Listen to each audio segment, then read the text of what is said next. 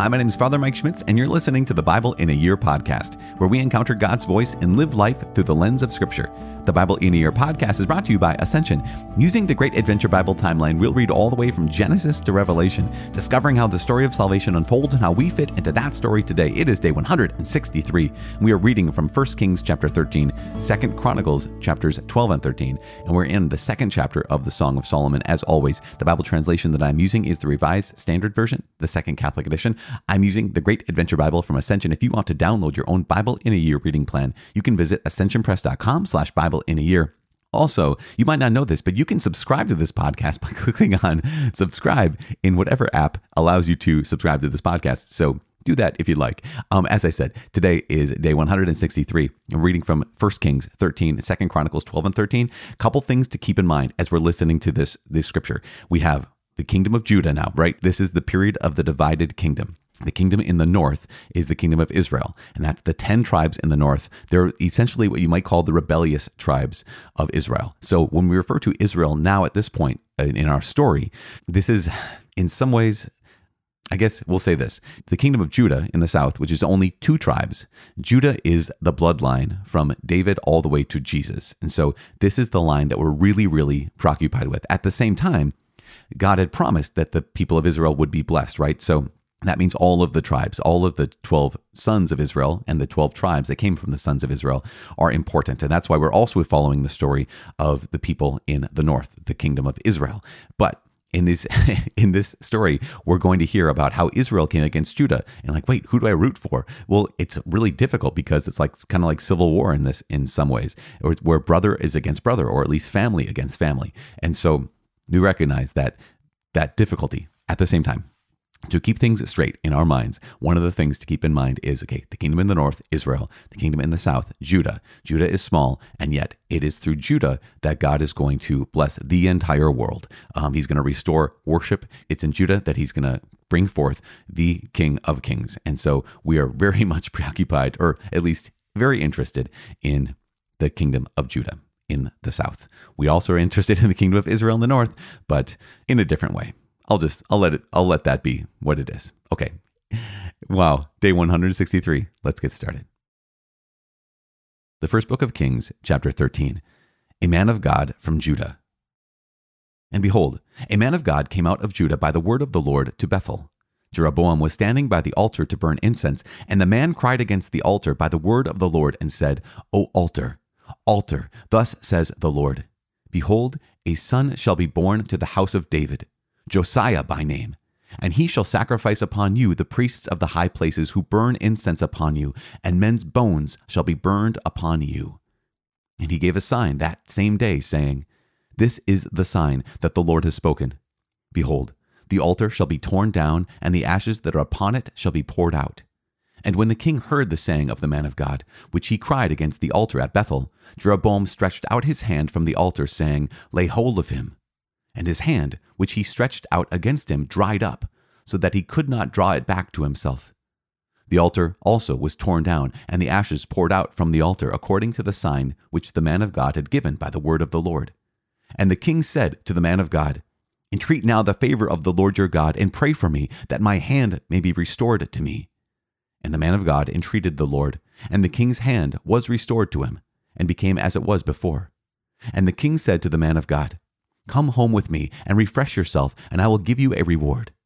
And the man of God said to the king, if you give me half your house, I will not go in with you, and I will not eat bread or drink water in this place. For so was it commanded me by the word of the Lord, saying, you shall neither eat bread nor drink water, nor return by the way that you came. So he went another way, and did not return by the way that he came to Bethel.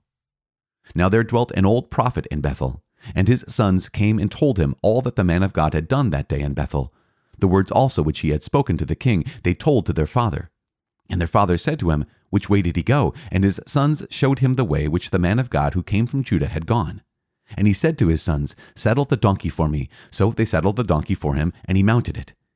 And he went after the man of God, and found him sitting under an oak. And he said to him, are you the man of God who came from Judah? And he said, I am. Then he said to him, come home with me and eat bread. And he said, I may not return with you or go in with you, neither will I eat bread nor drink water with you in this place. For it was said to me by the word of the Lord, you shall neither eat bread nor drink water there, nor return by the way that you came. And he said to him, I also am a prophet, as you are. And an angel spoke to me by the word of the Lord, saying, Bring him back with you into your house, that he may eat bread and drink water. But he lied to him. So he went back with him, and ate his bread in his house, and drank water. And as they sat at the table, the word of the Lord came to the prophet who had brought him back, and he cried to the man of God who came from Judah.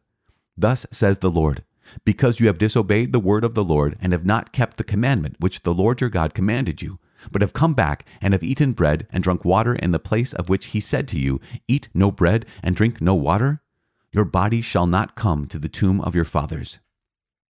And after he had eaten bread and drunk, he saddled the donkey for the prophet whom he had brought back.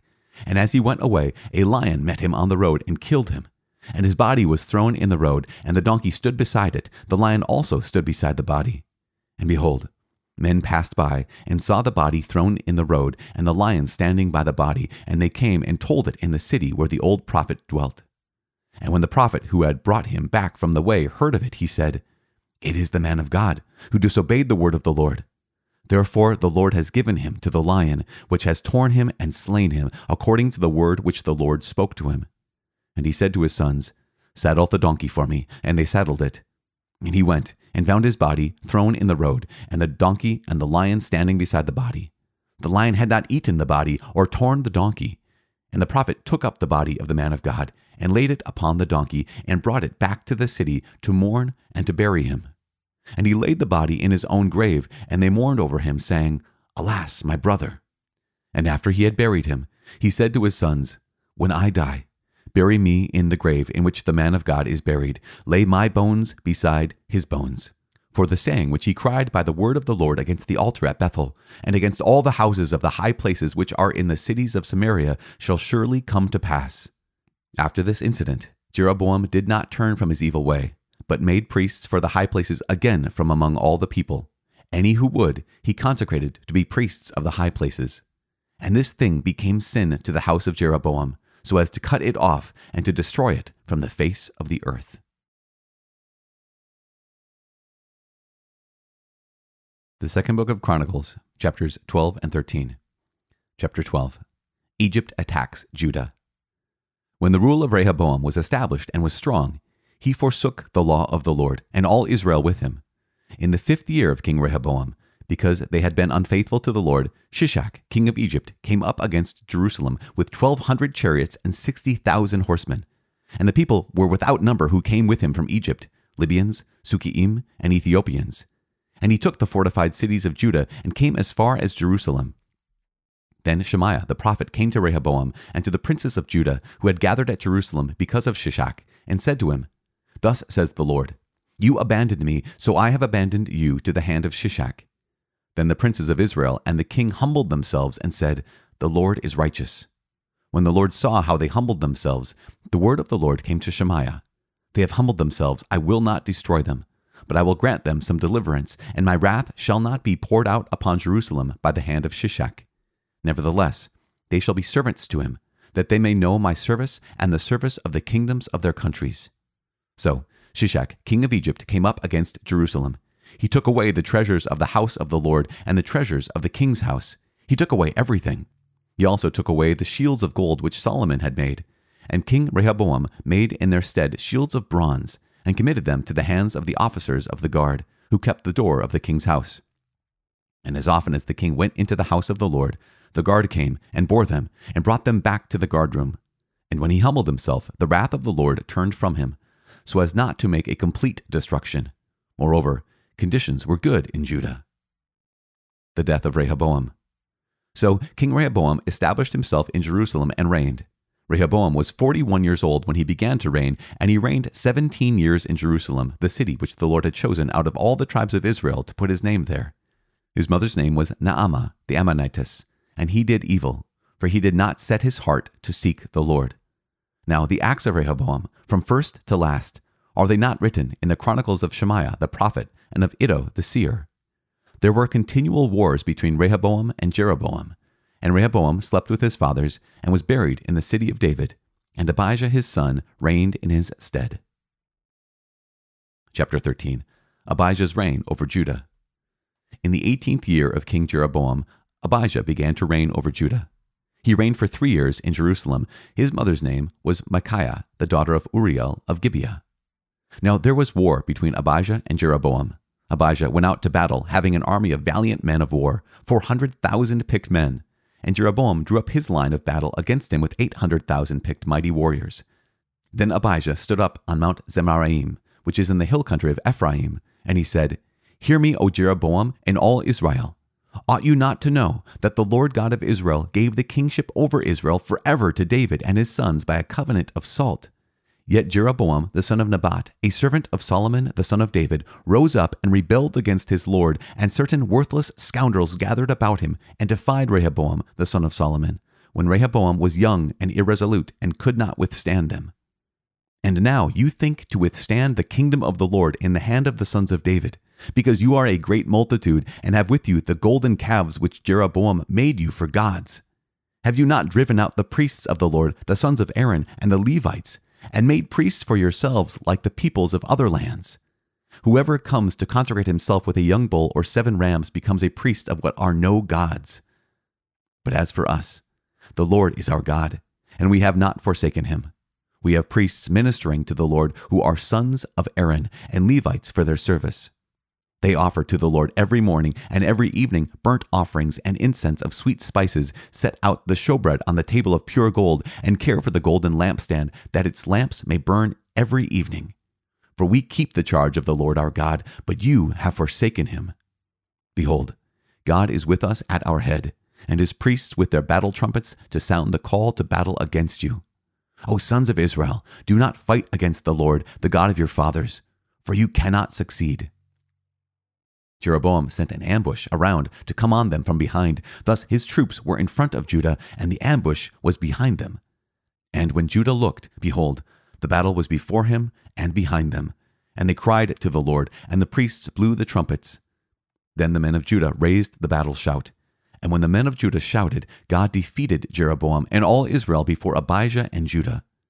The men of Israel fled before Judah, and God gave them into their hand. Abijah and his people slew them with a great slaughter. So there fell slain of Israel five hundred thousand picked men.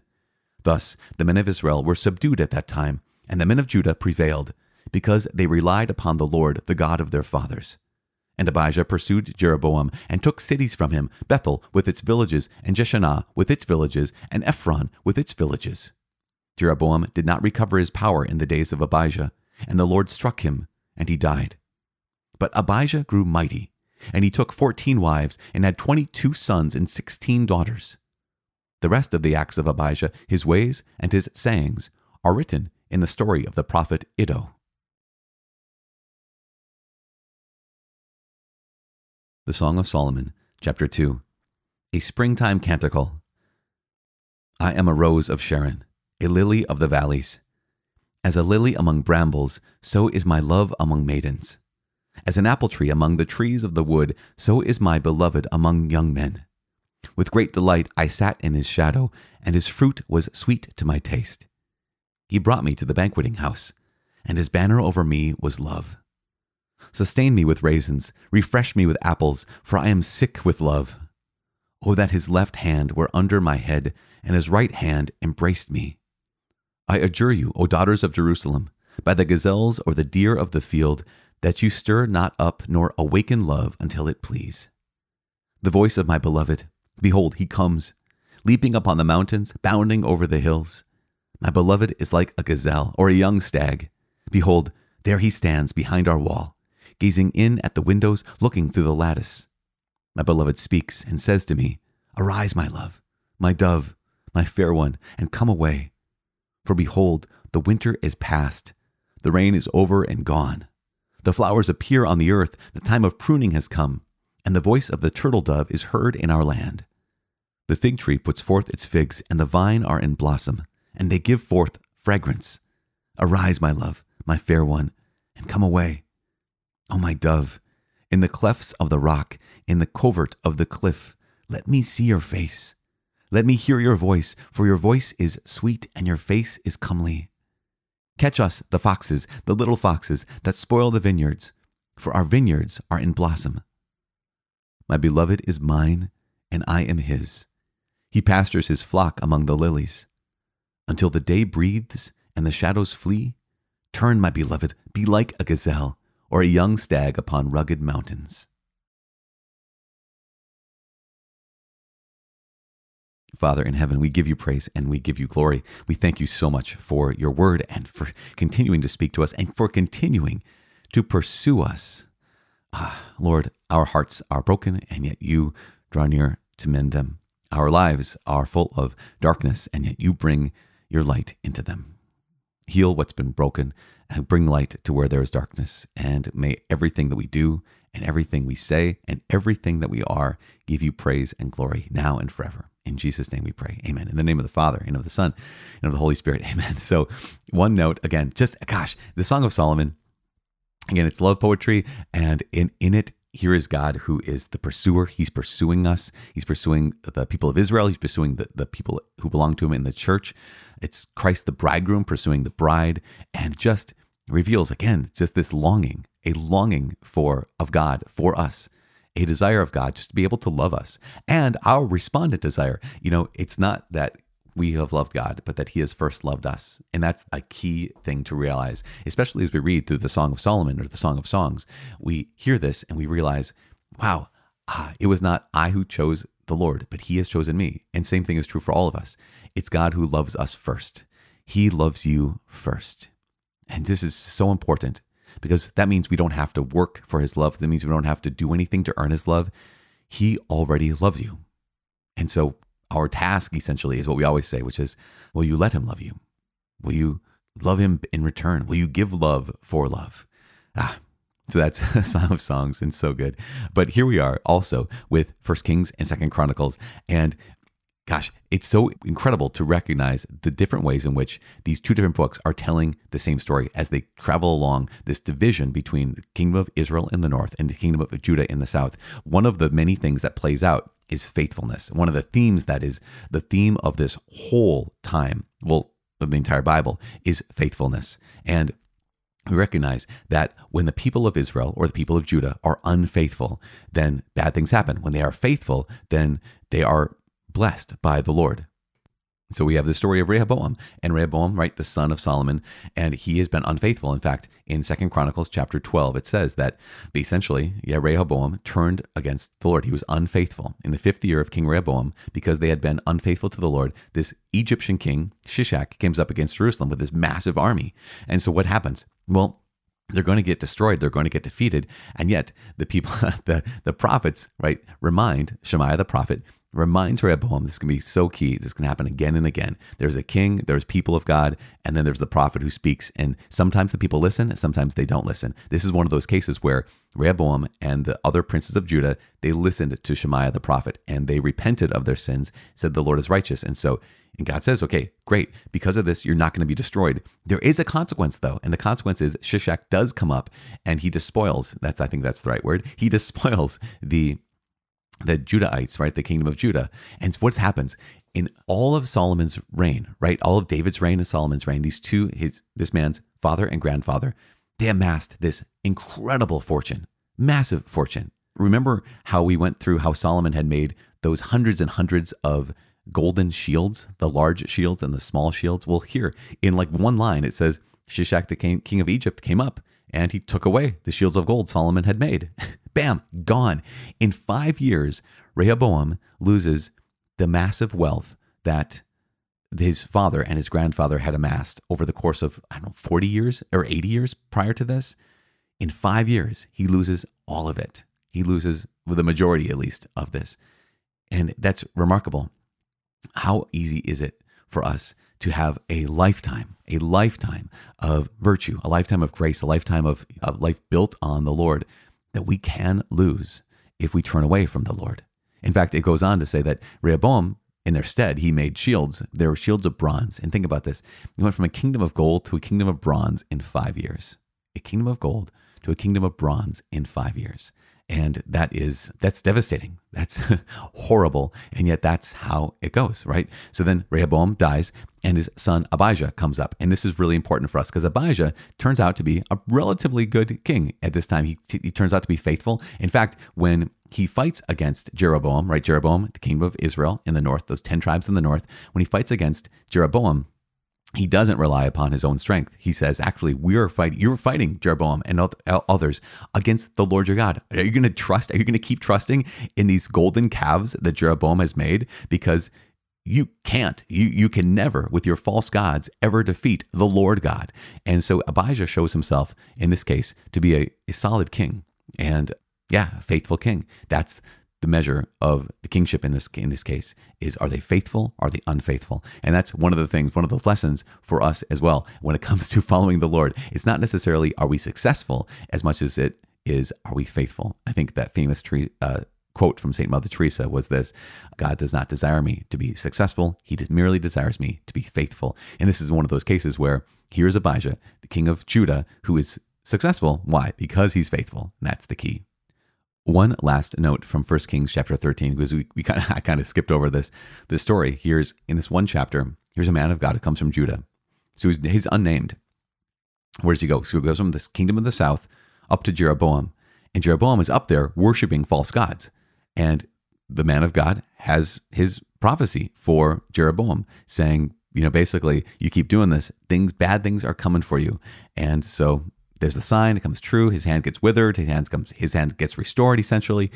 And this is so this is where things get strange, where the man of God is invited by Jeroboam to have a meal with him.